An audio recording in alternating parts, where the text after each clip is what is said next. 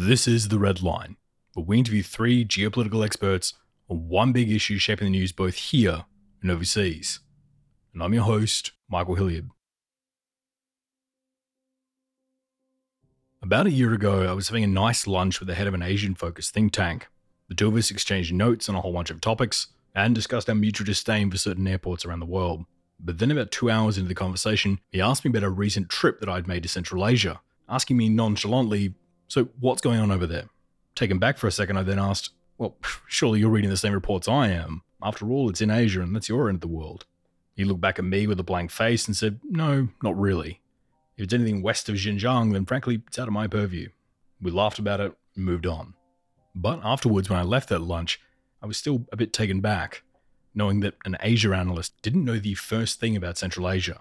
But as much as I remember that conversation well, what took me back even further was when the exact same thing happened again and again and again with Asia analysts, with Russia analysts, with Caucasus analysts. It seemed that Central Asia, and in particular the five former Soviet Central Asian states, often seemed to slide right under people's radars. But then again, I can't be too surprised. Plenty of regions around the world do. But what I do find interesting about this one is that Central Asia is gliding under the radar for most, whilst the entire region is undergoing a massive geopolitical, economic, and political shift even when you scratch just below the surface and look at each republic, well, Kazakhstan now has a leader who was one of the only ones left standing after an uprising in 2022, and now walks a very tight tightrope, balancing between Russia, the security services, the Kazakh oligarchs, and the Kazakh people looking for democratic reforms. Kyrgyzstan, the once island of democracy within Central Asia, currently has a strong man running the country, one who has sprung from jail to then walk into the parliament and threatened enough people with violence to end up being made the president of Kyrgyzstan. Just south of that, Uzbekistan is reeling from their own uprising in the west, and the population is coming to terms with a leader who, on one hand, writes things like press freedom and anti discrimination laws into the constitution, whilst on the other, resetting his term limits, allowing himself a path to rule the country from now until nearly 2040. Just south of that, things are wildly spiraling out of control in Uzbekistan's neighbor Tajikistan, with the country quickly tumbling down the Freedom Index, with the economy not too far behind it. All whilst the president, the only one the country's ever had, is now deciding which child to anoint as his successor. And lastly, Turkmenistan, who, as daft as it sounds, is now below North Korea on the Freedom Index. This is a nation less free than North Korea that is currently attempting and then backflipping on a presidential transition of power, further ratcheting the tensions that have been building up in this country for a while now the entire Central Asian region is absolutely wild at the moment, and the tempo of events are only speeding up as sanctions on Russia can continue to cause pain and problems for their economies. So, to prevent Central Asia from continuing to glide under most people's radar, we put together a five part crash course on the politics of the five Central Asian republics Kazakhstan, Kyrgyzstan, Uzbekistan, Tajikistan, and Turkmenistan, as well as the five Central Asian leaders Kassym-Jomart Tokayev, Sadir Japarov, Shavkat Mirziyoyev, Emomali Rahmon, and Sardar Berdimuhamedov. As much as people may not realize it, this region holds the trade gateways for China, the international support for Russia, the cultural outreach for Turkey, the desperately needed hydrocarbons for South Asia, and a brand new market for the West. And realizing this potential, we should probably be following the reality TV drama currently unfolding in the center of the Eurasian landmass. So, to get up to speed and take us through the current situation in Kazakhstan, the geographically and economically largest of the Central Asian five, we turn to our first guest. Part 1 Succeeding Through Stalemate. When we look at the overview, the arc of the last 30 years, we see very few bright spots. Having said that, the flavors of the countries are all different, and we have seen some moves from certain types of authoritarian rule to different types of authoritarian rules. Alexander Cooley is the Claire Professor of Political Science and Vice Provost for Academic Centers and Libraries at Barnard College, part of Columbia University, as well as the Academic Adjunct and Faculty Member at Chatham House. He also served as the 15th director of Columbia University's Harriman Institute for the Study of Russia, Eurasia, and Eastern Europe, and is the author and editor of eight academic books, including Dictators Without Borders, Power and Money in Central Asia, which personally was one of my previous books of the year, and we're thrilled to have him back on the program today. So the big change in Kazakhstan was this inheritance of mineral wealth from the Soviet era. And Nazarbayev's attempt to use this mineral wealth, especially oil wealth, and to pick up on late Soviet era contacts that were made with companies like Chevron and channel those into becoming a basis for sort of sovereign independence. And that's what the 90s are about. It's creating this bedrock for state building development and personal enrichment, as it turned out. And so the 90s was all about getting to these big mega oil deals with the West over these massive fields in Kashagan that enriched him and, and members of the ruling family. At the same time, Nazarbayev was really savvy talking about the need for sort of patience, for gradual independence, for modernization above everything else. And again, projecting this image of openness that Kazakhstan was open to investment, it was open to the world, and so forth. So it didn't have the hard edged teeth of a counterpart like in Uzbekistan. So I think that's the first stage. The second important turning point is 9 11 for the entire region. 9 11 is when you see the West and the United States in particular engage with all of the Central Asian states, more Uzbekistan and Kyrgyzstan than Kazakhstan, but also Kazakhstan, and try and cement their alliance and partnership in the war on terror. And so practically this meant basing rights for US forces in Uzbekistan and Kyrgyzstan, but also overflight rights amongst all the Central Asian states, cooperation and regional initiatives, attempts to link Afghanistan to Central Asia itself. And then in turn, this triggers counter regional moves by Russia and China that are really concerned about the US and the West in the region. And then I would say the third big marker after 9 11 in the region's sort of democratization, Kazakhstan included, are the sort of so called color revolutions of the mid 2000s, right? So these are regimes that uh, see street protests on days of national elections, and that collapse as a result. So we have in Georgia the Rose Revolution 2003, Ukraine the Orange Revolution 2004, and in Kyrgyzstan, right, the Tulip Revolution of 2005. But the effects of these revolutions were felt really prominently throughout the region, Kazakhstan included. And the color revolutions is when this whole apparatus of Western democracy promotion, and by this I mean NGOs, election monitors, even the OSCE's human rights and democracy initiatives, all these become threatening to these regimes. They're no longer just political annoyances, they are actual security threats, and they're treated as such. So, Kazakhstan, who gained their independence in 1991, has only seen two leaders that entire time, a trend that'll strangely continue throughout much of this episode. But of the period of the country's independence, the vast majority of it has been spent being ruled by one man, the man who was also in charge during the end of the USSR, Nursultan Nazarbayev, who officially ruled the country from 1989 to 2019, during which time he amassed a huge net wealth for both himself and his family and became one of the most powerful leaders in the region, all whilst talking about opening the country up and bringing Kazakhstan forward to the rest of the world, even claiming to open up democratic freedoms by having elections in the country. But how much of this rhetoric actually resembled the reality in Kazakhstan during Nazarbayev's period of rule from 1989 to 2019? The story of Kazakh state building is, on one level, successful in terms of image crafting, the ability to build a state and a new capital in a previous sort of swampland to create this impression of dynamism and a global actor that's almost removed from Central Asia itself. This is where, where Nazarbayev was headed in some ways. But I think with that starts to come unharnessed hubris. I would say after two decades in power, you really do lose touch with everything. You've gone through multiple rounds where political opponents have fled, they're abroad. You become obsessed with rumor and intrigue about what's around the corner or who your enemies might be. And you start believing your own glorious contribution to your nation building history. And so, just to give you one example, Nazarbayev actually renames this capital city that essentially he founded Astana and renames it to Nur Sultan. And I think for many, this was one of the last straws, this sort of indication of real kind of hubris.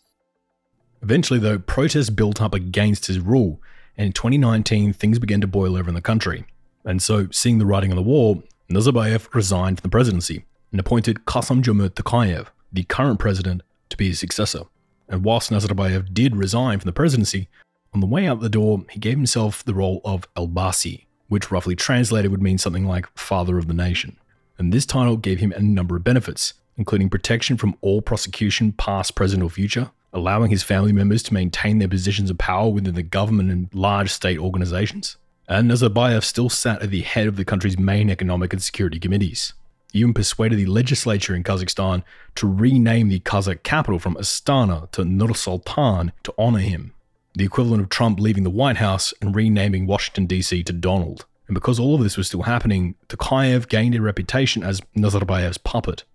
And now, fast forward to the 2nd of January 2022, where after power failures throughout the country, a very cold winter, cost of living rising, and corruption scandals breaking quite regularly, the Kazakh government decided to end its price caps on LPG and fuel, meaning the price of gas doubled overnight exploding the cost of living crisis throughout the country. In response, most of the major cities across the country broke out into nationwide protests, with people storming government buildings and tearing down statues. At which point, most ministers in the government were either resigning by themselves, often to flee the country, or being fired by Tokayev to try and quell the riots, but nothing worked. Then on January 6th, four days later, CSTO forces from five nations were deployed into the major cities of Kazakhstan to regain the control of the streets and end the riots. The riots were quelled, and in the end, Tokayev was one of the only members of government still standing, with him now being tasked to build a new Kazakh administration from the ground up. But it leaves him in a tough spot. On one hand, he needs to appease the reformers and the people looking for change in the country, and he's trying to do so by removing things like Nazarbayev's titles, not being as friendly with Russia as Nazarbayev was, seizing some of the stolen money that Nazarbayev's family took, and trying to reform some parts of the electoral system. But on the other hand, he also can't pull too far away from Russia or the old guard, as he may need them in the future in the event of another wave of riots kicking off across the country. Tokayev has now been president since 2019, and to be fair, has been ruling without Elbasi on these councils since 2022, going on to win an election and push through constitutional reforms. But how likely do you think it is that he'll be able to shake off this label that hangs over him of being Nazarbayev's personal appointment? The question of his own transition is a much more subtle one, and his relationship with current President Tokayev and what was expected. Tokayev himself was an insider, knew Nazarbayev very well, and so I think he was entrusted by Nazarbayev to ensure that Nazarbayev and the family would hold on to their positions of privilege and power. It hasn't quite worked out that way. What you've seen is a kind of a steady denazarbaification, as I like to call it, of the country over the last four years, and especially some of these symbolic acts. So the capital has gone back now to Astana, away from Nur Sultan in terms of its naming. And you've seen prominent members of Nazarbayev's family and extended family have their uh, business holdings taken away from them. We see a lot of the family themselves are choosing to live in exile. But the big problem that Tokayev faces is that to have a pact, you need to know exactly what the previous regime did. And just to be blunt about it, how much did they steal? How much did they take? And that is unknown. And it's unknown because for decades, Nazarbayev and his family members stowed away tens of billions of dollars throughout the West in bank accounts, real estate holdings, all burnished by this very kind of clever image crafting. In 2022, with these protests, when they come to a head with these increased energy prices, people take to the streets, and along with demanding more livable conditions and sort of cheap energy, you also hear time to get out, old man.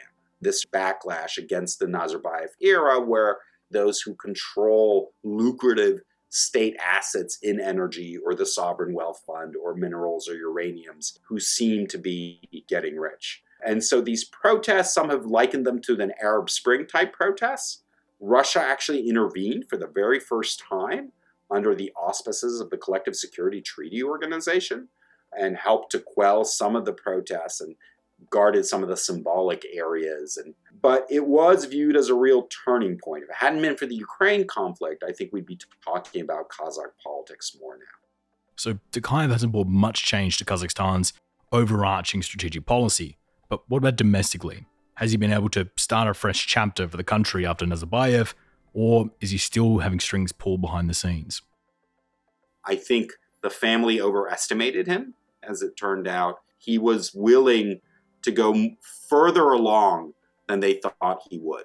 Certainly, Nazarbayev thought he'd be calling the shots afterwards. He preserved some of the ceremonial positions and perks and so forth. But then you saw Tokayev strip away through legislation some of the protections on investigations and prosecutions of Nazarbayev, of family members. So to him, this was a means of getting more popular legitimization for his project.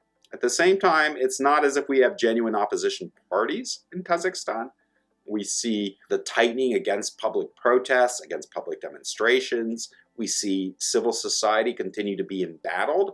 So, whatever promises were made were not kept by Tokayev. At the same time, he has chastised and humbled and brought down Nazarbayev, but he hasn't jailed him. And that's, I think, the critical distinction. That, you know, this is a kind of a Spain like situation where you want to demystify and separate out the country from the legacy of its presidency, but you don't want to completely stigmatize and jail or try the former president. And that's where he's at. But certainly, I think Nazarbayev would have thought he had a lot more leeway than he is now. But Tokayev's challenges are real.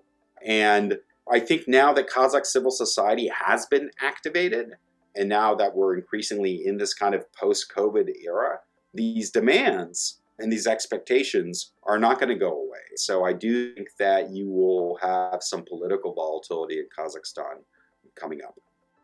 So in 2022, we saw Vladimir Putin and President Tokayev on stage together at the St. Petersburg Economic Forum where Tokayev would give a speech sitting right next to Putin, stating that Kazakhstan would not recognize any of Russia's territorial gains in Ukraine and would not push in Kazakhstan's troops to join the war. Many in the Western press took this as Tokayev standing up to President Putin and beginning the breakaway from Russia. But others would point out that, in policy terms, not much really changed for Kazakh foreign policy. But where do you think the reality lies here? Understandably, perhaps, we made too much of this speech in the West and we took it out of context. This speech was covered as Nazarbayev criticizing Putin. But in fact, Tokayev's comments were in a long line about the consistency of Kazakh foreign policy and refusing to recognize separatist entities without UN approval. And so, in the same speech, he was talking about how Kazakhstan has never recognized Kosovo or Abkhazia and believes in international law, and it won't recognize the Donetsk or Luhansk People's Republics. That's not the same thing as condemning Russia. At no point did he condemn Russia for its invasion. At no point did he actually criticize Putin for the war. And in fact, opinion polls taken in Kazakhstan show a pretty even split on who's to blame for the war.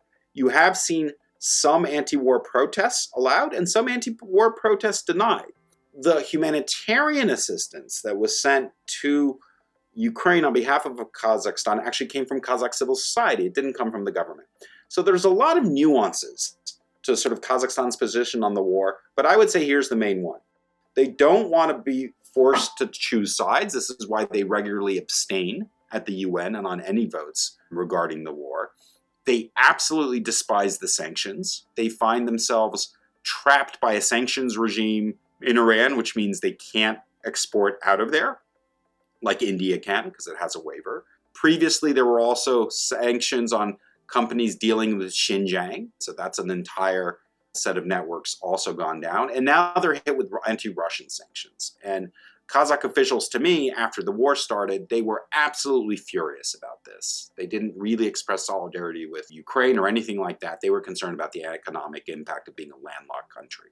And now you're seeing accusations that Kazakhstan is enabling sanctions evasion through the re export to Russia that's enabled by a joint customs union that they have. To me, this is hardly surprising. It seems inevitable.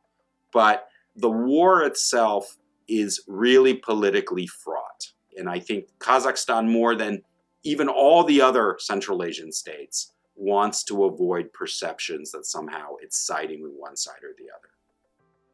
To put it mildly, Tokayev has always been very foreign policy focused, with Tokayev even being the former Secretary General of the UN and the former Foreign Secretary and the chair of the Security Council for Kazakhstan, and still speaks fluent Kazakh, Russian, Mandarin, French, and English. And there's rarely a regional summit that goes by that Tokayev doesn't make an appearance at. From an outsider's perspective, he often seems to be looking to position himself as the international spokesman for the Central Asian Five, putting forward the importance of both Kazakhstan as well as himself personally. Do you think he wants to use his background in foreign policy to position himself as this hinge between the Central Asian Five and nations like Russia, China, the US, or even groups like the EU?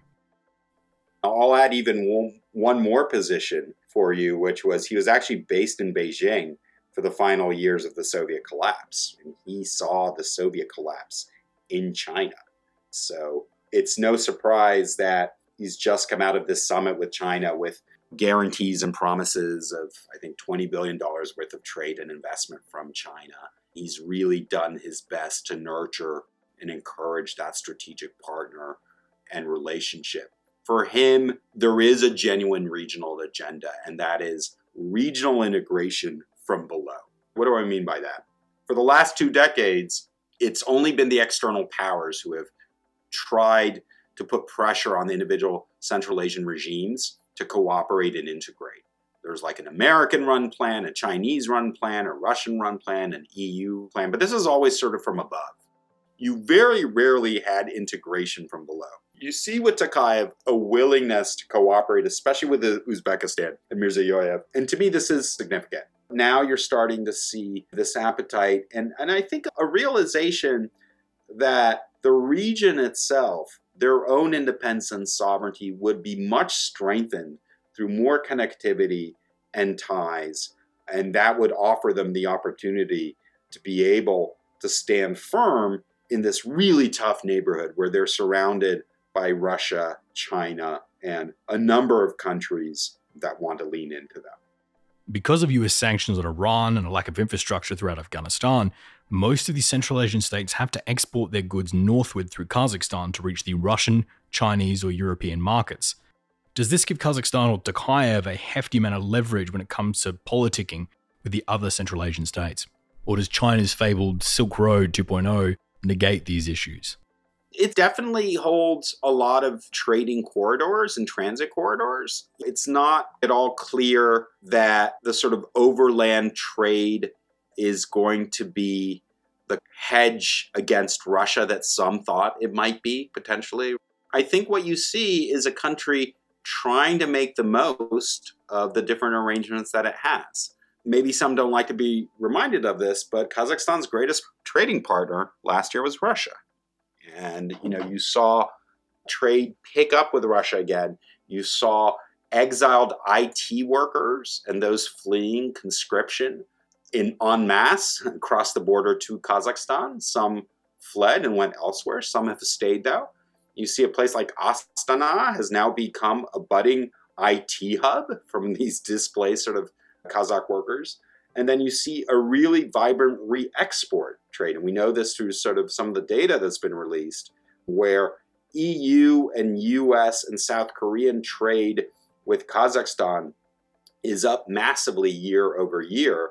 The suspicion is that Kazakhstan is being used as an intermediary for sensitive materials or even sanctioned materials to go into Russia. So there's a lot of different dimensions to this. There's a global dimension which Kazakhstan wants to be a player. There is this really important sort of Chinese vector, which includes the trans Eurasian kind of trade you were describing. But there is also this kind of post sanctions kind of set of networks that we're seeing now develop. And all of these, I think, are, are contributing to the sort of complexity of these Kazakh economic networks. With this increasingly complicating region, though, can Kazakhstan or Tokayev maintain the control over the Kazakh state without massive democratic reforms, with the overall hope of preventing another 2022 style uprising in the country, as Russia may not have the troops to save them a second time? In some ways, Tokayev's mission is even more difficult now because with Nazarbayev, the Western excuse, calculation, but also excuse, was well, he, at least he keeps a steady ship. It's not a basket case of protests and regime changes the way you have in Kyrgyzstan. It's not dangerous the way it is in Tajikistan. And it's not like North Korea level closed the way it is in Turkmenistan. Tokayev now is dealing not only with a transition and a set of expectations, but an activated and immobilized civil society. I don't think Tokayev has many democratic bones in his body, but the fact that you will see continued pressure on accountability on some of these sort of social and economic issues, I think is really going to put his regime to the test.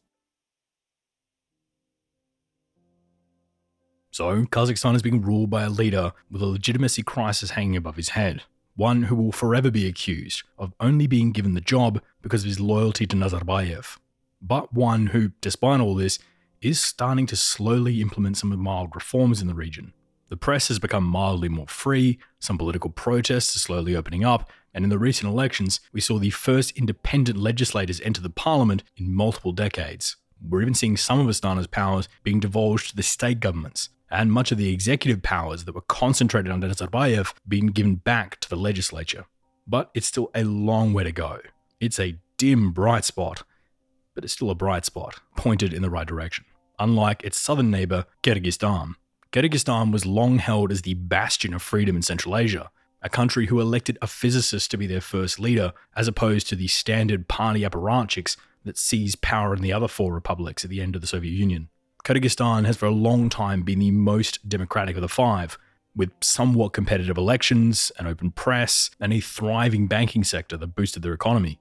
But the country just saw its third revolution since independence, and through it, watched a strong man, Sadir Japarov, come to power, one willing to use his newfound power to directly bend and distort the democratic institutions that had strengthened Kyrgyzstan in the first place. But many are asking if this is the establishment of a new trend for Kyrgyzstan. Are the Kyrgyz doomed to join the other four Central Asian states in authoritarianism, or will the democratic backbone the country is so famous for remove Japarov through protests like they've done with all the other Kyrgyz presidents who've attempted to dictate themselves over the country? Well, to answer that, we turn to our second guest. Part 2 The Contentious Khan Kyrgyzstan and Kazakhstan today remain the most free Central Asian countries, but it's not because the leaders at the top make them. It's because the societies were able to learn how to navigate limited political freedoms. Erica Marat is an associate professor and chair of the Regional and Analytical Studies Department at the National Defense University in Washington, D.C. She also previously directed the Homeland Defense Fellowship Program at CISA and for many years has been a prolific writer on the political affairs of her home country, Kyrgyzstan. Erica's research primarily focusing on the violence, mobilization, and security institutions in Eurasia, India, and Mexico. On top of this, she also authored three books, including most recently The Politics of Police Reform Societies Against the State in Post Soviet Countries. And we're thrilled to have her back on the program today we do see vibrant civil society emerging. Kyrgyzstan has seen at least three changes of regime that resulted from mass mobilization, protests, sometimes just in the city, in the capital city, Bishkek, and sometimes all across the nation. This has been the pattern because of lack of representation of the diverse composition of Kyrgyzstan society at the top and lack of robust procedures and institutions. Can you take us through the juxtaposed position where Kyrgyzstan has a strong pluralistic parliament, one elected by somewhat comparatively fair elections, but at the same time also currently has a strong man ruling over the country? Can you take us to Kyrgyzstan's system? Kyrgyzstan is an interesting case because there is political pluralism. Elections tend to be competitive. But whoever rises uh, to the top, the past presidents, they like to move on from that political pluralism and centralize power in their hands. And once they do that, they're they're successful for some period of time. For instance, Bakiev, the president who ruled from 2005 to 2010 and was ousted in a bloody uprising, and then Atambayev and later Jeenbekov, they came to power as a result of somewhat competitive political pluralistic process, but then they tried to centralize power. And again, the same pattern we see today but the question is, how long will he be able to push the limits? At what point will he be ousted if he continues to be so autocratic? The person we're alluding to here is Sadyr Japarov, the current president of Kyrgyzstan, a man who was sprung from jail during the 2020 protests and pounced on the chaos, who would use the chaos to stand on the floor of parliament threatening violence against others if they didn't make him the interim president to oversee the transition after what he alleged to be a fraudulent election, and ignoring the current constitution, was actually made the interim president. But once given this role, he managed to change the system and shift some of the legislature's power towards a newly created loyal branch of government known as the People's Kurultai, that he would then use to skew the upcoming elections in his favour, carrying from an interim president to oversee a transition to becoming the country's elected president. It's a pretty wild story. So, can you take us through how someone goes from prisoner to president in such a short time?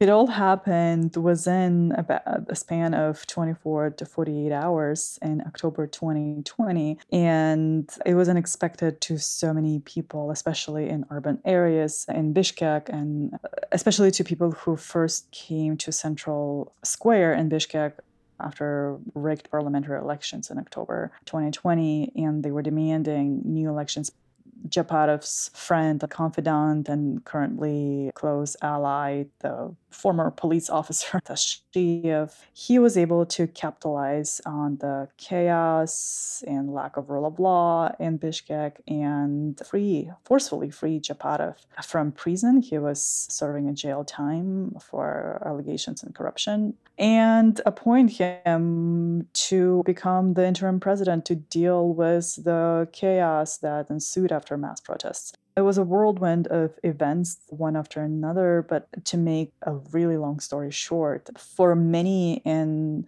urban areas, he had quite a robust reputation among more rural population.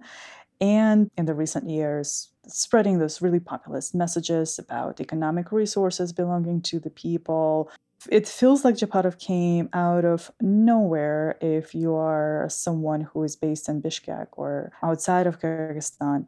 But and he really was able to speak to the sentiment that many in rural areas shared that uh, the country is the country's resources are being stolen, embezzled, that, that we need a strong hand. We continue to be surprised by his popularity, by his ability to capitalize on his populist message and to maintain support among the active minority, despite that he's been rolling back on some of the democratic gains in Kyrgyzstan, so suppressing freedom of the media and jailing his political opponents.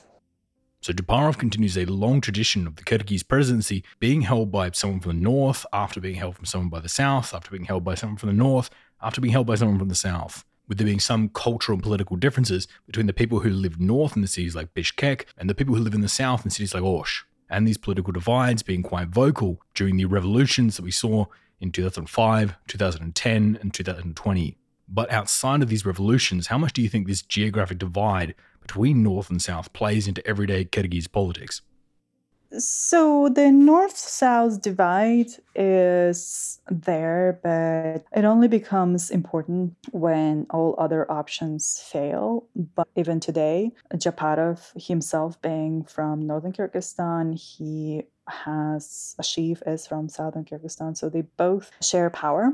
For the most part, whoever's at the top will try to have a quite regionally representative cabinet so that it doesn't come across just as a fully southern or fully northern cabinet. So the Kyrgyz often pride themselves on being the freest of the Central Asian region, but Japarov has been quickly consolidating power in the country. So how is the population reacting to these moves? So some of his most loyal supporters would forgive many things that Japarov does. But of course, for the majority of the population, there is only so much that any regime in Kyrgyzstan can do. And banning Azattyk, the syndicate of Radio Liberty in Kyrgyzstan, is really a bad omen for any leader in Kyrgyzstan because Uh, that's how the collapse of ruling regimes begins. I'm so puzzled how presidents of Kyrgyzstan don't really learn from each other, that there's a certain sequence of events that every one of them undertakes that results then in the collapse of the regime. It starts with soft propaganda, then it goes into limiting or banning this media outlet and then that media outlet. And when it reaches to Azattyk, the media outlet that so many people in the country trust, that's almost a point of no return. That's when many in the country see that the leadership is only interested in sustaining on power and not really interested in governing. And it becomes this trigger point for people to then look for to mobilize basically and i think again in kyrgyzstan at this point seeing that Japarov is repeating many of the past mistakes of the previous regimes, limiting media freedoms, jailing opponents. It's really about when and not if he'll be ousted. And it's a matter of whether it's going to happen this year in the next elections in a couple of years. We don't know that. It's very hard to predict the exact trigger points. But uh, again, unfortunately, we're going to see another forceful ouster of incumbent regime in Kyrgyzstan at some point. As it currently stands, do you think it's still fair to call Kyrgyzstan the island of democracy in Central Asia? In the recent media freedom rankings, Kyrgyzstan was the biggest loser. I think losing about 50 points and sli- really sliding down in its media freedom ranking, achieving a really worse media freedom environment than a year. So Kyrgyzstan is not an island of democracy in Central Asia. I would say that there are enclaves of democratic participation across Kyrgyzstan that are driven mostly by dynamic civil society groups as opposed to governments. So society groups engaging in free conversations, daring conversations, critique of the government, critique of international politics and are able to maintain democratic participation that way. And democracy is definitely not coming top down from the current regimes anywhere in Central Asia. So Kazakhstan went from bad to slightly better, and Kyrgyzstan went from great to now only just holding on to the gold medal for regional freedom on the Freedom Index. But as dire as things seem in Kyrgyzstan, they're still far above our next nation a nation that was once on nearly equal rankings with North Korea for freedoms, and only banned slavery in 2022. The most populous of the Central Asian republics, Uzbekistan. This country is also up to only its second president since independence, a man named Shavkat Mirziyoyev, who admittedly has opened the country up a lot since the death of his predecessor, Islam Karimov. But from a man who came into power promising to give democracy to the people and that he would hand over power at the ballot box, ushering in a new era of Uzbek politics, he has instead just amended the constitution to allow him to rule Uzbekistan until 2040, as well as carry out crackdowns on regional areas and further tighten these strings around the Uzbek government. But when we look at Freedom House's Freedom Index rankings, Uzbekistan is one of only two of the five Central Asian republics to gain points in last year's rankings. Again, it was minimal, but it was at least pointing in the right direction. So, should we put our faith in Mirziyoyev to lead Uzbekistan into a new democratic era? Or should we give up hope and accept that the standard playbook of regional ruler is setting in and strap in for Mirziyoyev to rule Uzbekistan with an increasingly tight fist over the next 17 years? Well, to answer that, we do to our third guest. Part 3 A Traditional Tyranny The situation with democracy in Uzbekistan is not a simple trend that we can kind of draw the line and see where it's going. But at the moment, I think what's going on in Uzbekistan doesn't look like real democratization. Temur Umarov is a fellow at the Carnegie Endowment for International Peace, with his research primarily focused on the domestic and foreign policies of the Central Asian republics, as well as China's relations with Russia and their Central Asian neighbors.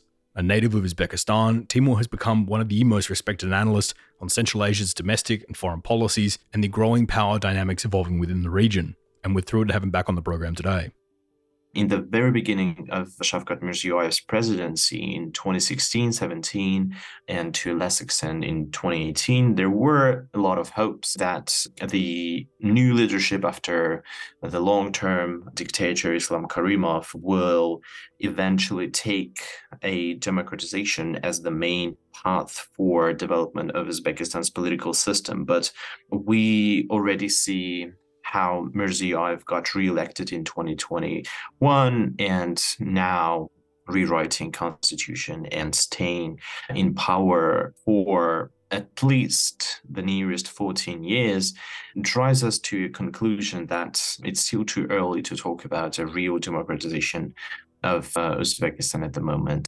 From the final years of the USSR through to his death in 2016, Islam Karimov ruled the country with a very tight fist with this period of leadership including time from both during the SSR and then into Uzbekistan's independence, how much actually changed during this transition under Karimov? I think Karimov changed it a lot. Of course, without the the Soviet system, Karimov invented Uzbekistan's modern political system, where in the very beginning of the 90s, we had several groups of politicians that wanted to grab power. And of course, Karimov had the upper hand here because he already controlled the mm, system overall. The consequences of Karimov's actions in the 90s are still observed in the current Uzbekistan. And what he did back then was first he got rid of any politicians who were not agree with him by different excuses, blaming them Islamists and blaming them Kalists. He eventually ended up being the only politician in the whole country. And after that, it was no longer a difficult task for him to consolidate the whole, not only power in his hands, but also narratives. So he banned all the independent media. He did crack down on the NGOs, but he still had the biggest problem. And it was the society who really wanted to see change. And I think we've seen the attempt from the people to at least try to show to the government that they don't agree in Andijan 2005 where thousands of people went to protest. So Karimov um, decided to very harshly crack down the protests in Andijan 2005 and then slowly close down Uzbekistan and close any alternative narratives inside Uzbekistan. I think this was the most important event that mm, made Karimov a dictator of Uzbekistan. And until his death, Uzbekistan was a closed government, a closed country with a very narrow political alternatives promoted by those who escaped Uzbekistan and continue to talk about what's going on in the country from the outside. But with his death tried to portray himself as someone who will change everything but in reality it turns out to be just an image that Mirziyoyev wants to wants everyone to believe in but in reality the system is still the same as Karimov built it. Mirziyoyev the current president of Uzbekistan was the country's prime minister under Karimov. But even though he's prime minister many assume that Karimov's daughter Gulnara Karimova would take on the presidency after Karimov's death in the end, though, it did go to the Prime Minister Mirziyoyev, where it remains today. So, how did Mirziyoyev manage to secure the presidency over the president's daughter? So, in a way, Karimov himself helped Mirziyoyev to come to power because Karimov also had a family, and this family was very powerful while Karimov was healthy and alive. Everyone knows about his eldest daughter, Gulnara Karimova, who was uh, very active, not only in political dimension, but also in business, arts. Throughout her career, she's been taking different governmental positions, but also being a mm, Uzbek diva, writing and singing songs, creating her own clothes and stuff like that. She was very well known inside Uzbekistan. And by the end of Karimov's regimes, Gulnara, of course, as many others around Karimov, understood that her father is not going to be in power forever. And the moment she started to think about taking some actions to become an influential person after Karimov's gone, I think the system went against her. And there is a well known situation when Karimov was shown of all of the corruption schemes that Gulnara was part of, and Karimov was informed by the attempts of Gulnara to grab power while he was alive. And of course, he didn't like that. And he, with his own hands, put her under house arrest. And when he died, Gulnara didn't have access to negotiations that were happening inside the political regime, inside the political elites, and that helped Mirziyoyev a lot. So, how much of things like press freedom and democratic representation changed under Mirziyoyev compared to, let's say, the Karimov era?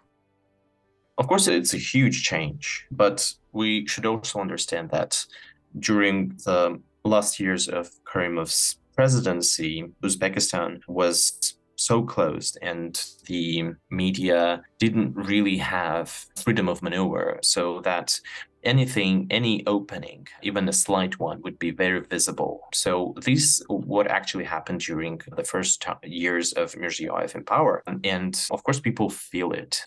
There's this feeling and this atmosphere of kind of controlled freedom in a way. For example many people can go to websites of the independent media and read a lot of things about the corruption, about different political situations, political problems, or big reports about the corruption on the very high level of Uzbekistan. But at the same time, uh, all of the independent journalists understand that uh, there will be any information that somehow damages reputation of Mirziyoyev himself, they would have problems. I'm in contact with many independent journalists inside Uzbekistan, and there is a huge level of sense censorship. So, in many cases, it's not the government who shuts them down, but it's rather themselves being cautious. Uzbekistan does have elections and opposition parties, yet most analysts will pretty easily predict the winner of any upcoming election. So, can you take us through how elections work in Uzbekistan and what opposition politics looks like?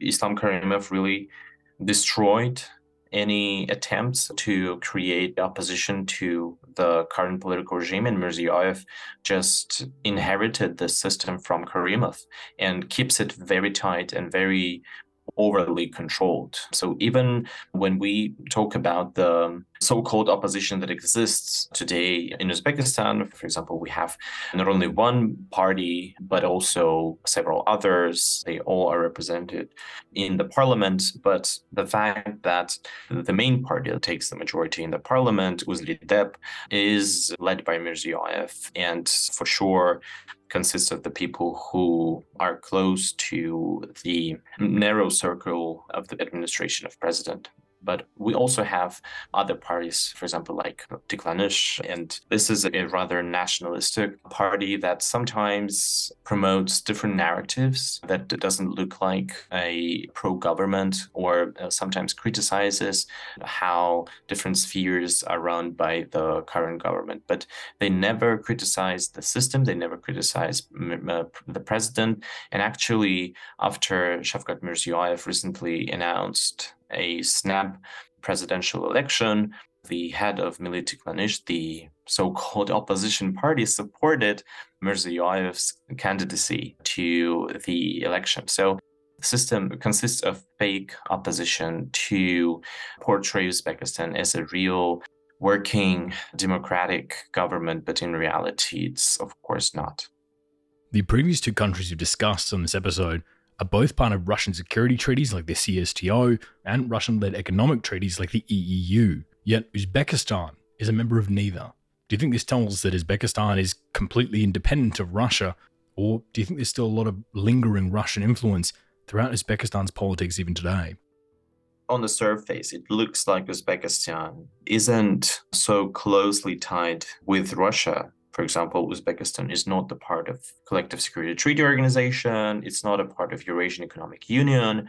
Those integration projects that are led by Russia and portrayed as kind of Russia's sphere of influence, portrayed by the Kremlin. But in reality, Russia is still very important for Uzbekistan's political regime, and the ties that exist between the political elites are rather informal than formal. For example, with the Mirziyoyev's election in, in 2016, we've seen how different Russian oligarchs and people that are closely connected with the Kremlin have been becoming more and more influential inside Uzbekistan. For example, Alisher Usmanov, Uzbek-born Russian oligarch. Since 2016, his presence in Uzbekistan and his business interests in Uzbekistan have grown dramatically. And there is also known that uh, the fact that Mirziyoyev and Usmanov are long-term friends and have close informal ties with each other. So it could be said that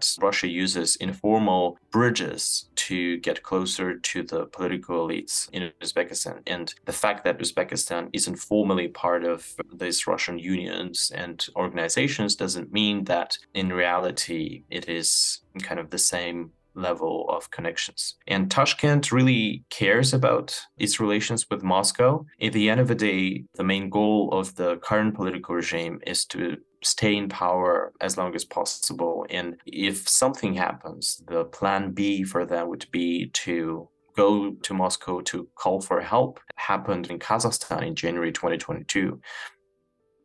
So the question I think everyone in Uzbekistan is asking at the moment particularly after these constitutional reforms that would enable Mirziyoyev to serve till nearly 2040.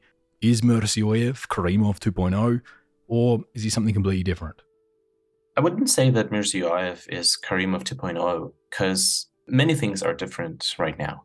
And Mirziyoyev has to, on the one hand, be more flexible with other political elites that exist in Uzbekistan. For example, the influential business people who control Uzbekistan's monopolies, or the growing Uzbekistan's religious political circles. And I'm not even talking about those who are the part of Siloviki, the part of security structures. And unlike Karimov, Mirziyoyev has to be ready to negotiate and ready to give something back to those other groups of political elites that they want. On the other hand, Mirziyoyev also has problems with the society of Uzbekistan. So what of any authoritarian regime would want their society to do is to just be completely silent, not to be interested with politics and just, you know, produce things that are needed for GDP growth. That's it. But what happened with and his relations with society is that in the very beginning of his presidency, he promised a lot to the people of Uzbekistan. And the main basis of Mirziyoyev's popularity in Uzbekistan is hopes for a better future that were given by Mirziyoyev himself. And when people do not see the results of Bayev's presidency, they are being more and more upset with the current situation in the country. And we've seen that people see protests as an effective tool into making government keep up to their promises. For example, the massive protests in Karakalpakstan last summer were very political, and people showed to the current political regime of Uzbekistan that the promises that they were given are not ignored by the people, and they want to see a real change in, in Uzbekistan. And this is only possible if the current political regime would share the access to power to a broader population and not to keep just in a very tiny circle of people. Mirziyoyev doesn't look to be the savior that many were hoping for, and people should feel right to feel disappointed at the lack of serious reform in the country. But there is something to be said for the steps forward that Mirziyoyev has taken, like ending slavery, the expansion of private ownership, and his somewhat restraint over the recent uprisings in the western region of Karakalpakstan, which again I don't endorse, but it does stand in contrast to his predecessor, whose actions at a similar protest would see 1,500 slaughtered in the Andijan massacre in 2005. Mirziyoyev at least attempted to keep the violence and deaths from spiraling out of control, unlike our next person of focus. To Uzbekistan's southeast is the nation of Tajikistan, ruled since 1992 by Emomali Rahmon, or Rakhmonov before he changed his name to sound less Russian.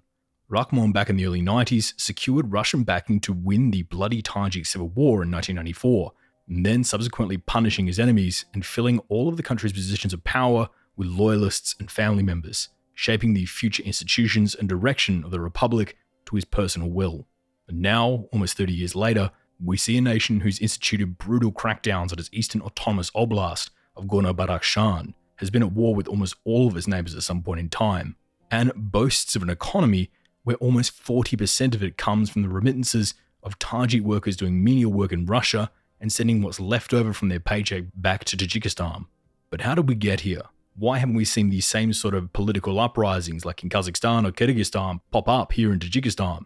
And how will the country handle the upcoming transition away from the only national leader they've ever known? Well, to answer that, we turn to our fourth guest. Part 4 The Eternal Executive. Tajikistan continues to break records in the levels of repression that we've seen emerging in, in recent years. And we shouldn't compare, but in many ways, Tajikistan looks more and more like Turkmenistan, the reclusive, closed, incredibly repressive country that Turkmenistan is. Tajikistan is getting very close in many different ways in the numbers of political prisoners that it has, which are now certainly over a thousand, but we know of hundreds of them. In general, the way the country is run in its kleptocratic fashion, it really breaks records, continues to drop in terms of its democracy rankings as per Freedom House. I'd say that Tajikistan is in a deep, deep human rights crisis and is really on par with the worst of the worst. Steve Swerdlow is an associate professor of the practice of human rights in the Department of Political and International Relations at the University of Southern California. A human rights lawyer specializing in the former Soviet states, Steve is a senior Central Asia researcher at Human Rights Watch, heading the organization's work on Uzbekistan and Tajikistan, and founding its Kyrgyzstan field office. Steve has worked as a consultant for the United States Commission on International Religious Freedom, the United Nations Development Program, and the International Labour Organization. And we're thrilled to have him on the program today.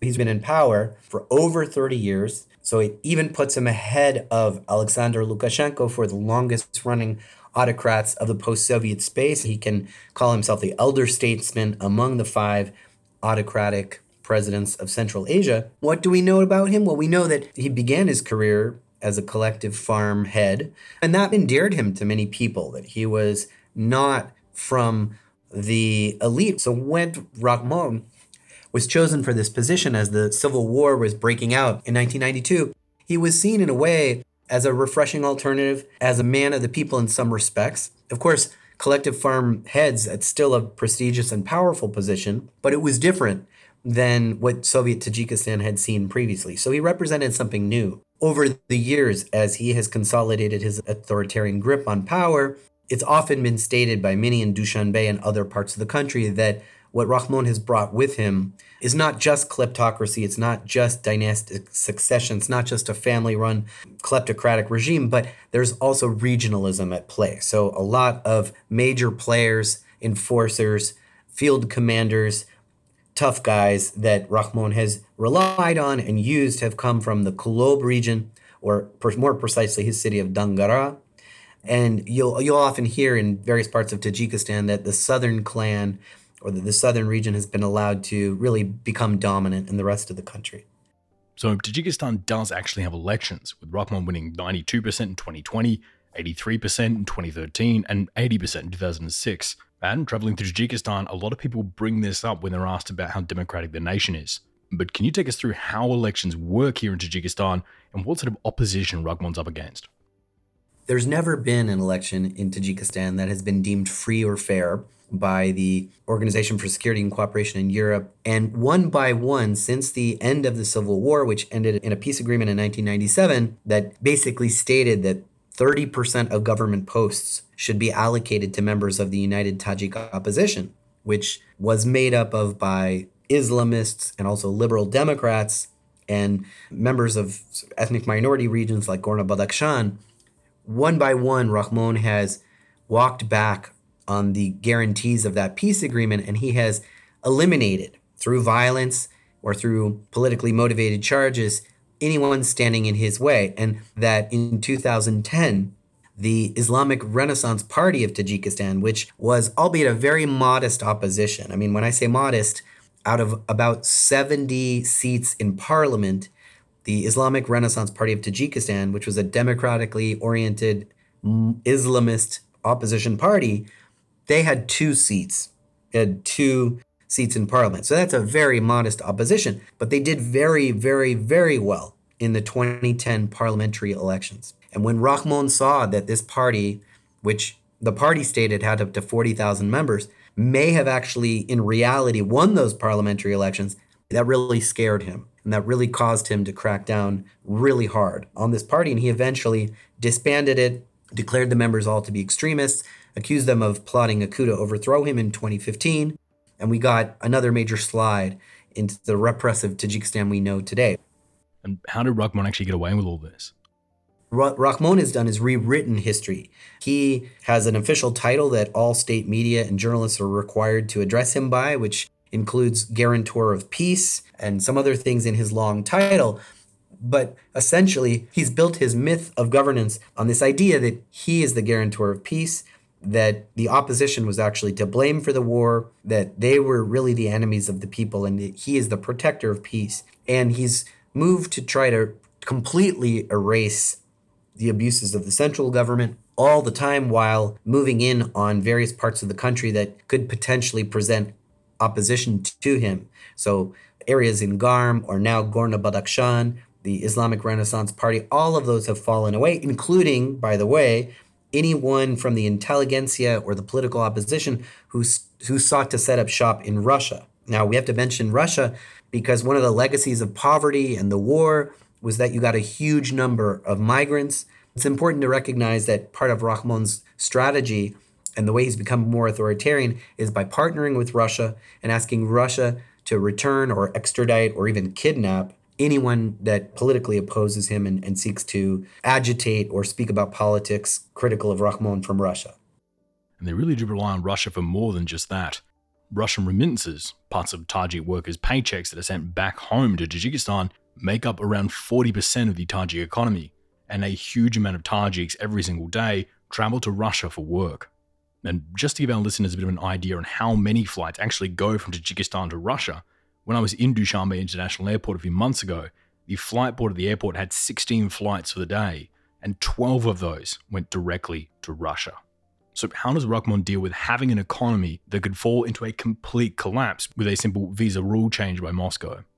It's always been a huge problem for the government. They've been forced to deal with the reality that such a large portion of the male and even female population have become migrants, that they have accommodated that in a way over the years. I mean, they've uh, increased the number of Russian language schools dramatically. Rahmon obviously maintains a very close relationship with Putin because if that spigot is cut off, it spells total disaster for his economy. He's, of course, also has allowed Putin's troops to be stationed in Tajikistan basically since the end of the civil war, which is a large contingent, maybe 70,000 troops. They ostensibly are there to guard the border from Afghanistan, but they also, in a way, act as, in a way, a guarantee of Rahmon's rule as well. So there's much in that relationship that is both beneficial but also threatening. It's an incredible amount of leverage that Russia has on Tajikistan, but there's also something in, in which, as you've noted, if the 3 million Tajik migrants left Russia today, the Russian economy would also be failing. You feel the Russian influence is overpowering in many ways. Economically, it's very powerful. And it also means that you have a myriad problems that you wouldn't necessarily expect.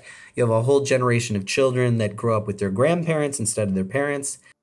Rahmon is not the young man he once was and by now he's surely thinking about the upcoming power transition, setting up for who will take the reins of the country after him. Now, many speculate that he's looking to his son, Rustam Emomali, to take over leadership of the country. But in Tajikistan, there seems to be a lack of groundwork being done to set him up as the easy successor for this. So I want to get your thoughts on this. A, do you think he's thinking about the transition already? And B, who do you think he has in mind to take over his role? You know, we've talked about the power transfer for some years now. You ask any Tajik expert and you get to this question, and the truth is, nobody really can answer this question because it's it's up to Rahmon and maybe it's up to Putin. We don't quite know. What we hear is that there are a number of reasons why this hasn't happened yet. Sometimes COVID is brought out as an explanation. Sometimes there's a sense that Rustam himself, either his father deemed that he wasn't ready. Certainly, he has climbed the career stepway that very similar to the case of Serdar in Turkmenistan. I mean, he's He's now in the mayor of Dushanbe position. He edged out, or he, when he filled that spot, he pushed out one of the long term companions, political allies of Rahmon, who Ubaydullayev, who had been one of the only people left in a way that had political stature and maybe was seen in a way as a potential rival. So that was very significant when Rustam became the mayor. Before that, he had been given a plum position heading up, I think, the unit against organized crime in the State Border Service or the Customs Service. And that was also gave him a lot of power, allowed him to amass a sort of mafia within the government, a set of enforcers he could use. So he has been amassing power. He seems certainly like he's marching into that job. But there's this other problem, which is his sister, Ozoda. She happens to be the chief of the presidential administration. She's occupied many positions in the foreign ministry, and there's always been rumors that, in fact, she may be the more competent one, more ready to handle the job.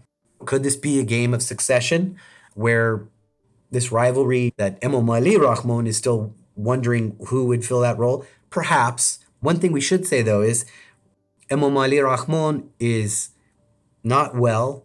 He disappears for lengthy periods, or has been more lately, disappearing from the scene and there's a lot of serious concern that his health is not well. So this may be, again, a la the Uzbekistan case, this may be a case where things only become clear once he dies. But I think in terms of understanding politics in Tajikistan, it's more than Rustam. I think we need to look at the whole clan, their business interests, their holdings around the world, where they stash their money, in a way is more helpful than just looking at, at Rustam himself. So, where is all this heading? Is Tajikistan being set up for some serious reforms, or are they simply doubling down and things are only going to get worse? Where is this all heading? It's heading nowhere good. If we really want to change the trajectory of Tajikistan, obviously we need to look closely at where the money's coming from and think about the sources of income that the country is receiving. Obviously, a lot of that is coming from China and Russia, and we can't necessarily have an impact on that, but we can think about accountability, about smart sanctions, about things that could really change the calculus of President Rahmon, which is identifying particular individuals that are responsible for the crimes against humanity in the Pamiri region and putting them on those lists and denying those assets and freezing those assets and denying the visas. There's actually a lot that lot of tools, a lot of things that can be applied to look at to respond to Tajikistan's worsening overall and very bleak picture. After three decades of rule, it seems another Rahmon is set to take the throne over Tajikistan, with the choices being either his well known hothead son, who is only just older than the country itself, or his cunning daughter, who's been jet setting around the world for the last few years, shaking the hands of dictators, bankers, and oligarchs, gathering favors to cash in later, and no one fully aware who she owes her allegiances to. Either way, neither of them are advocates for democracy in Tajikistan. But as Steve alluded to, one of the main reasons that Rahmon may not have already carried out this transition might be because of what happened recently in neighboring Turkmenistan, where a similar situation unfolded. The second country's president, Gurbanguly Berdimuhamedov, would just last year hand over the presidency of the country to his son, Serdar Berdimuhamedov. Serdar was also hand groomed by his father and is only just a little older than Rahmon's son.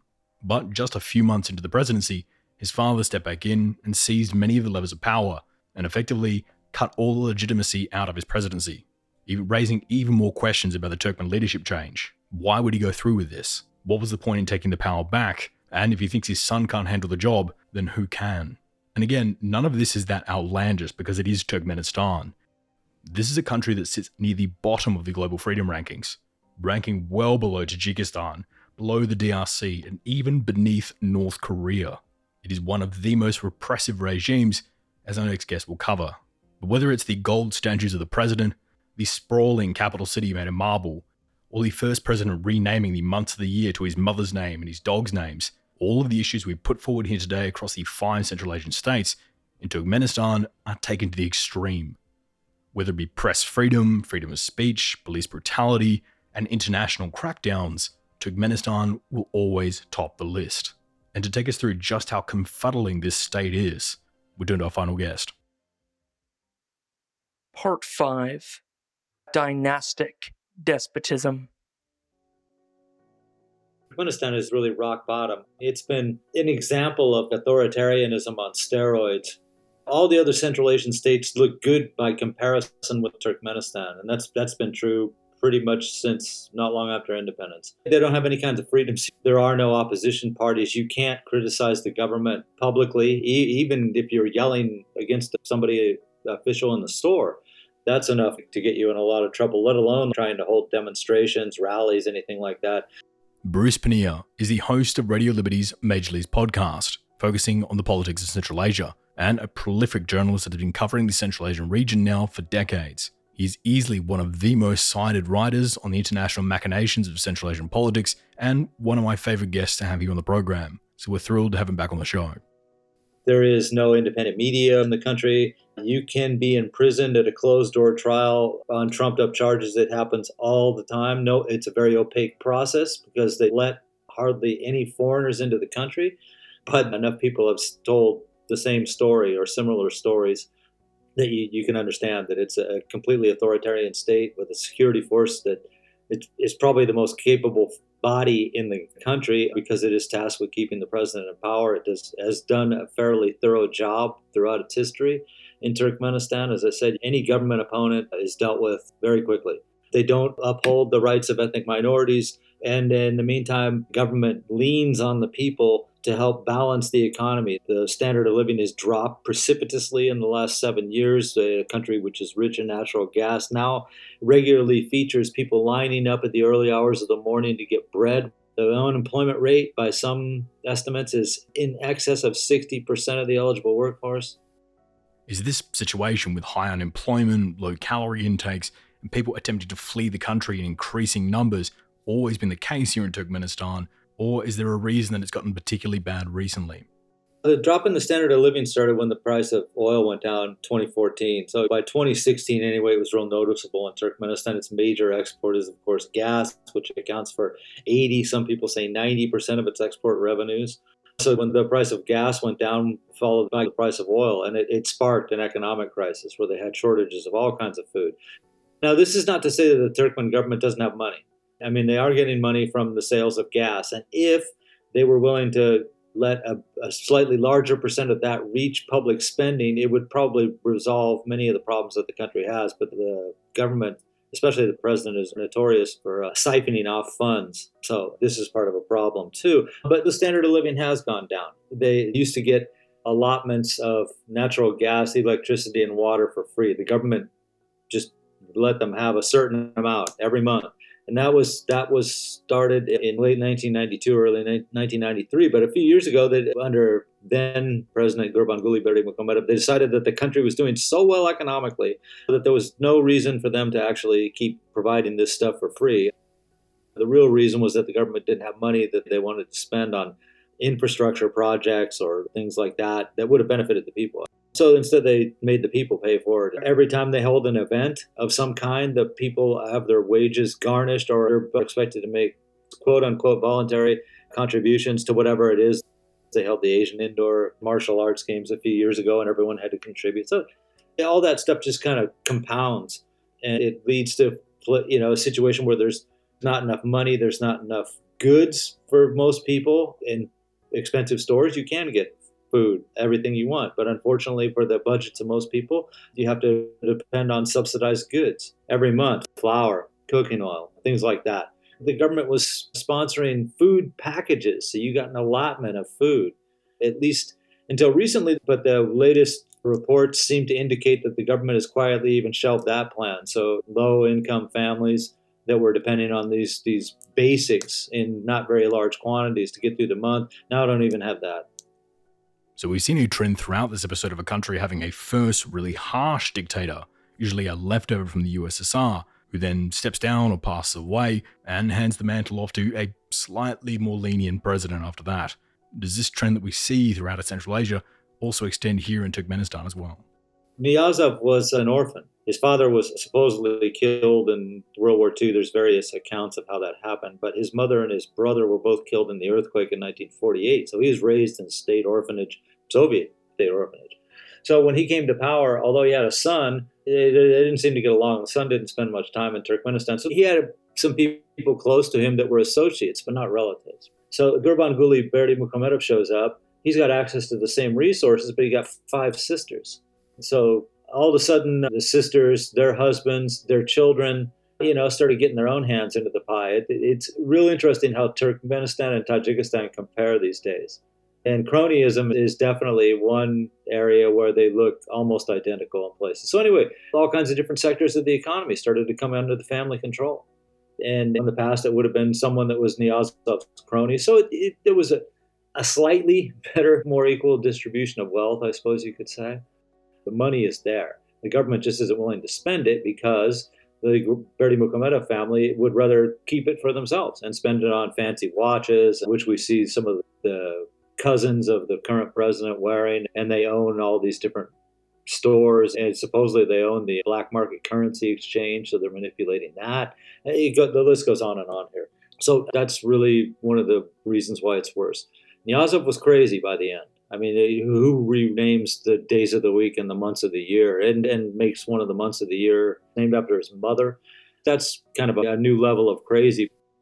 So, Niyazov, the country's first leader, the one whose book of poems becomes the book that the country's driving tests are based off of, suddenly dies in 2006, and a fairly unknown bureaucrat, Gurbanguly Berdimuhamedov, becomes the president of Turkmenistan. He then goes on to rule until March 2022, where he hands power over to his son, Serdar Berdimuhamedov, to which less than a year later, he would undercut his son and seize power back for himself by creating a role that, whilst not officially president, contains all the roles and responsibilities and powers of the president. So, can you take us through what is actually going on here in Turkmenistan between the father and the son, and why he would make all this effort to pass the power on to his son to seize it back less than a year later?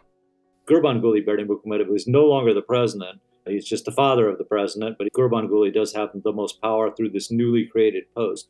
Know, the whole thing with being on television and playing music and piano and the guitar and going out to shoot automatic weapons and doing racing around in a dune buggy in the desert around the gates of hell, that big open pit gas crater that's been on fire for 50 years. That was already kind of weird. His son so far doesn't seem to have that kind of quality, which is good. He's much more quiet and reserved, and you don't see him acting like an idiot on TV so far yet, anyway.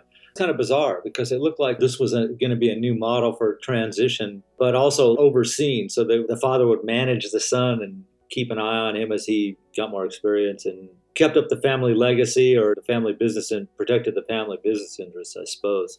Okay, so his son becomes president, and then it lasts not even a year before they have to start reworking the Constitution so that the father once again wields the ultimate power. There's a lot of different theories about why that happened. I think personally that it was just because Serdar just wasn't ready to be president, and his dad sensed that. I mean, it was a strange time to change presidents. They were already going to do the election in March 2022 anyway. What, what they couldn't have figured on or included into their calculations was the fact that Russia would invade Ukraine, right? And this would be like a big disruptive effect that rippled out across and certainly through Central Asia. So the nature of foreign affairs changed in Central Asia uh, really quickly and in Turkmenistan too. Turkmenistan's called themselves neutral, they've been isolationist, but they had to come out of their shell for this one because their partner, Russia, was suffering some serious setbacks. And there was a lot of questions about what would be the future of Turkmen Russian ties and would Russia be able to continue fulfilling the role it had in Turkmenistan, especially recently when it's actually there's been warming ties between the two countries. So you have this fierce and, and furious foreign policy activity going on, where all of a sudden the president of Turkmenistan is meeting with the Turkish leader, the Azerbaijani leader, you know, the neighboring, the leaders of the neighboring countries, China, you know, on and on. And because he's, you know, Serdar is now the head of state, so he's supposed to be meeting with all these people, and there's a lot of important decisions being talked about. So I think Gurbanguly just finally figured that this is a bad time for a novice to be running the country because a lot of things are happening around this, and the future course of the country is being reset right now, and they got to figure out what they're going to do and make the right decisions, and leaving it to a uh, an inexperienced 41 year old that was just like you know fast tracked and groomed to the top and, and within just a few years really didn't have any political experience. So i think his father just figured this was a bad time for him to be actually calling the shots on what was going on in the country. And that while that he Gurbanguly still could have done that behind the scenes for some reason he figured that he needed the legitimation of some official title. So he actually got two the leader of the country and at the same time, he's formally the head of this this Halk Maslahati, which is something like the legislative branch and something like the uh, executive branch at the same time. But in the meantime, he's the head of the country again. So, who's actually in charge then? Is Serdar making his own decisions, or is he going to meetings where everything has been prearranged or pre negotiated beforehand by his father or other members of the Turkmen palace? There's a small circle of people who are very close to the president or the former president to both them, to that family. Obviously, they have some interests that they a lot of interests that they want to protect. I'd mentioned that the immediate relatives, right, the sisters, their husbands, and and their offspring, who are also doing quite well. So this is one thing. The, the clan, you know, I've heard those stories too. The clans that are related to either Berdi Serdar Berdi Muhammad's mother or the father also have a lot of influence. And this is kind of an interesting point because Serdar Berdimuhamedov kind of brought his mother out of hiding. He had made public mention of her and, and has been actually talking a lot about her. She got some kind of award last year, and then he just mentioned her again. And, and was, she came out in public, and they had photos of her, which didn't happen when the father was there. He hardly ever saw his wife. So that also kind of tends to show that that side, that clan that's related to that family, has, has got some kind of clout within there too. So that's all right. So this is another party that's got that's got something going on. And whoever's been giving the advice that, that the president acts on, because it's clear in Gurbanguly Berdimuhamedov's case, a dentist by training, that he makes these decisions publicly, but this is after somebody is explaining to him what he needs to do and why he needs to do it. So it raises a lot of questions. The competence of the president of Turkmenistan, I've always thought he was kind of a front man. But to get back to what happens right now, because it's interesting now that, of course, Gurbanguly Muhammadov has disappeared from public view again as he did several years ago. There's, it sparked the rumors of his health. He went to Germany. We all know that he gets medical treatment there, and he hasn't really been seen since. He appeared in a, a video clip the other night, but I've heard that after a lot of people watched it several times, or several people watched it a lot of times, I should say. They concluded that it was it was spliced together. It was that it wasn't something that happened very recently. So he's been gone, right? So that in the meantime, that meant that Serdar went to Moscow on May 9th. It means that Serdar is going to Xi'an, China. So Gurbanguly was reasserting himself into the government, but his sudden disappearance, for whatever reason, has given his son an opportunity to step forward and do this. It would have been interesting to see what happened if Gurbanguly was still healthy, or, or for whatever reason he's out of public eye right now. If he was able to fulfill his, the functions of his office, would he have gone to Moscow and would he be the one going to Xi'an? Or would they still leave it to Serdar? But in fact, you know, like I said, there's no sign of Gurbanguly, and the, the fact is that his son is the one that's going to Moscow and, and Xi'an. The situation inside Turkmenistan is pretty dire, to say the least, and there's already an exodus of people trying to leave at the moment. It's even gotten bad enough that the Turkmen government has lobbied the Turkish government to end their visa free regime for Turkmen citizens to try and make it harder for their own citizens to leave Turkmenistan. And there are wide scale reports of young Turkmens being pulled off of flights to prevent them leaving the country, even if they have approved visa stamps to go study abroad. But after reading report after report after report on this country, what I don't understand is why we haven't seen uprisings like we have in Kazakhstan or Kyrgyzstan. Does the Turkmen state hold a North Korean style hold over the Turkmen people? Or are the security forces just really, really good at their job? Why do you think we haven't seen any wide scale uprisings across the country yet? I mean, this is a good point because although they try to control the narrative and keep outside information from reaching Turkmenistan, you can't do that. Not with the new technologies and everything. Not to mention that there's hundreds and hundreds of thousands of Turkmen, at least, that are outside the country working as migrant laborers in a lot of places like Turkey or Russia or something. But you know, they call home and tell talk about what's going on, the things that they don't report on Turkmen TV, or the things that they reported on, but with a very different take than what you, the relatives are telling them is happening there. So the Turkmen people certainly are aware that this stuff is going on. The main factor for this, the uh, fear of the security services. Like I mentioned at the start, they've been really effective in keeping control over the population. There's some advantages that play into their hands. The one that I would mention would be the fact that having traveled around Turkmenistan quite a bit in the old days, it's a long distance between urban centers. You know, in some countries, information can spread by word of mouth. Real, and if it's a compact or densely populated area or something, the word gets around and it can cause a lot of problems. But in Turkmenistan, there's distances between cities. If there's an outbreak of a problem, it's easy to establish a cordon around that area and, and block all the information from going from one place to another. So that helps them. But in the meantime, certainly they have the image, the Turkmen security of someone who will just arrest you. They can charge you with anything they want. Constitutionally, you're guaranteed legal protection, but I mean, it's so sad in Turkmenistan that there have been cases where the court appointed lawyer for the defense has started his speech, his argument by saying, you know, it's a disgrace for me to have to defend a person like this, but they're entitled to some legal representation, and that's why I'm here. How bad is that if you're the defendant at this point? As bad as it is, complaining could make it much worse really quickly. There's always the question of how much does the Turkmen president know about the real situation in Turkmenistan? Obviously, they have an idea that things are pretty bad and that they're making a profit off of it, but they might not have fully comprehend the depths of misery in that country at the moment. I've been surprised that this government has been able to keep itself in power as long as it has. I thought that there would have been some kind of revolution, and there were people that tried to get those together. But again, the security forces. Know, what are you going to do? So we'll see what Serdar can do about how long he can keep this up. I, I suppose there's a lot of different red lines, so to speak, about how much people are willing to take before they just figure they have nothing left to lose at all, and they might as well just try to revolt. If, if somebody was successful at starting a protest it'd probably get pretty big pretty fast. If they could hold out for 24 or 48 hours and word could get around the country a little bit, that it could be a danger to the Turkmen government. But as it stands now, there's there's no sign that there is any resistance, which is amazing. They surely need backing and support from outside patron states or groups just to keep their regime afloat. So, which countries or groups are actually backing the Turkmen regime at the moment, helping them stay in this position? Turkmen government gets a lot of help in this, right? There's other governments that benefit from having the per- current president and the, and the former president of Turkmenistan in power. I mean, this is what they want stability and they want someone they can manipulate as they wish that has something that they want. The Chinese government, certainly, because Turkmenistan is the largest exporter of gas to China. Now, Russia's picking up, but the fact is that China buys more Turkmen gas than it buys Russian gas or, or gas from Myanmar or any of those other places at the moment. So China wants the same government. Russia, of course, Russia wants the same government. Iran would probably prefer to have the same government in Turkmenistan. And this is, of course, another country that borders Turkmenistan.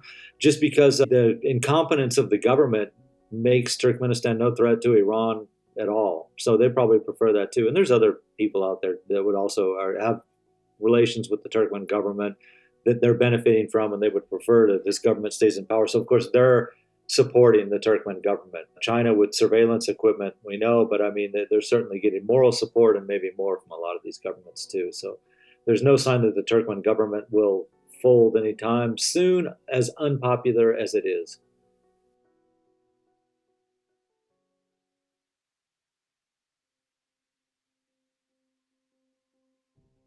It's only one measure and it only tells us a small amount of facts. But looking at the Freedom Index, Kazakhstan is slightly ticking up, and Tokayev seems to be beginning to nudge the country in the right direction. But the pace of change is slow, and no one can be sure Tokayev won't revert back to his predecessor's heavy handed ways if we see another uprising in Kazakhstan.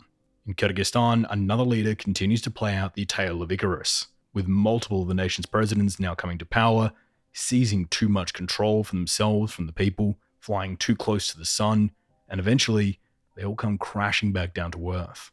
But how much longer does Japarov actually have? Or can he secure enough support from certain pockets of society to stave off the same fate as the previous presidents who strolled down this path?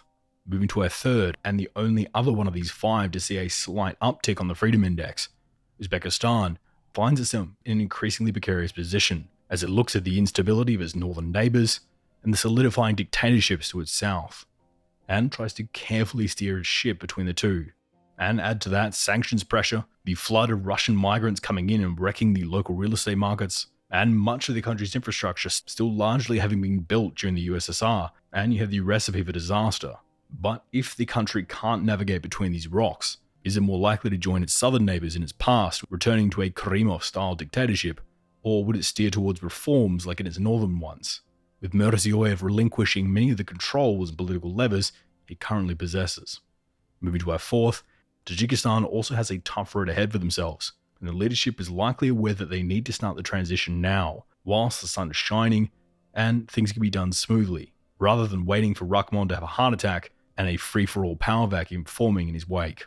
But who will Rahmon anoint as his successor if he doesn't fully trust either his son or his daughter? You're starting to see it in report after report that the Tajik people are getting increasingly restless after 30 years of Rahmon, and he can likely feel it too. But after watching the botched transition in Turkmenistan, I'm sure he'll be laying awake at night, wondering what the best path forward is. And lastly, the fifth of the five, Turkmenistan, the nation seemingly there to make everyone else look better, and there's not much I could say about Turkmenistan that hasn't already been said throughout this piece or all others where we mention the country. So far, the balloon of tensions just seems to get bigger and bigger and bigger throughout the country. And people have been waiting a long time for the pop to come, but so far, the balloon still has room to grow. My only small hope is that when it does go pop, the bang is loud enough for the world to finally pay attention to the Central Asian region. Thank you so much for everybody who tuned into the show this week. Everyone who knows me personally knows how much I love to talk about Central Asia and analyze the Central Asian region. I find it an absolutely fascinating area of the world, and I hope this crash course here sparks your interest in the region as well. Now, obviously, this episode just looked at the internal politics of the region and not the major actors or players or outside economic influences that are currently orienting the decisions of these countries. For that, we have entire episodes dedicated to Uzbekistan, Turkmenistan, Kyrgyzstan, Tajikistan, the Caspian Sea, the CSTO, and even Turkey's influence in the Central Asian region. And I highly recommend you check out those as well if you're interested in learning more about Central Asia. And if you want to be kept further up to date with all things Central Asia, as well as what's going on in the rest of the world, where we post all of our links and info on Twitter, Reddit, Instagram, Facebook, Discord, and TikTok on the handle at the Redline Pod or you can follow me on Twitter where I'm on the handle at Mike Hilliard Oz. Oz is in Australia. This show is completely funded by our amazing Patreons who donate a small amount of money each month to help myself and the team keep this show going. And speaking of amazing patrons, this week I'd like to thank Nola Nowland and Kawari with the latest patrons to sign up as of time of recording. This show is only possible with the support of our listeners like these guys who donate to help us keep this show going. So, to all of you, I give a massive thanks and let you know that this episode, focusing on democracy in Central Asia, is all thanks to you. As usual, here are our three book recommendations. The first is Dictators Without Borders by this week's guest, Alexander Cooley, for a fantastic insight into the regional dictatorships, how they formed, and how they secured their power. The second is Sinostan by friend of the show, Raphael Pantucci, for a look at China's growing influence throughout the region. And the third is The New Silk Roads by friend of the show, Peter Frankopan, for a look at how historical factors have shaped the modern day politics of the region. I also want to give a thanks to this week's guests Alexander Cooley, Erica Marat, Temur Umarov, Steve Swerdlow, and Bruce Pannier. For Central Asia analysts, this was practically my version of Woodstock, and I can't thank each and every one of these guys for jumping on this week. I also want to thank my staff, Wade McCarr, the producer, Perry Grace, Daniel Zavella, Genevieve Doddleman May, Nate Ostiller, Nick McNally, Sean Cotter Lem, Isaac Gibbs, Ahmad Al Ahmad, Andrew Garbary and Robbie Sutton, our research assistants and writers, Jamie Tanu, our media director, Rahul Devayarayanan, our OSINT analyst, Francis Leach, our director of breaking news, Mark Spencer, our second voiceover artist, Derek Henry Flood, our deputy editor, Jonah Gunn, our production assistant, Ross Crabtree, our media advisor, Joe Hawthorne, our audio cleaner, Marissa Rafter, our videographer, and Nick Much, our field correspondent. I love almost nothing more than working with this team, and it's even better when I get to work with them on an episode about Central Asia. The Red Line will be back in a fortnight with another international episode. But until then, thank you for listening, and good night. The views and opinions expressed in this episode are solely those of Michael, our guests, and the Redline podcast. They do not represent any government or organization and are solely our own. For more information, please visit theredlinepodcast.com.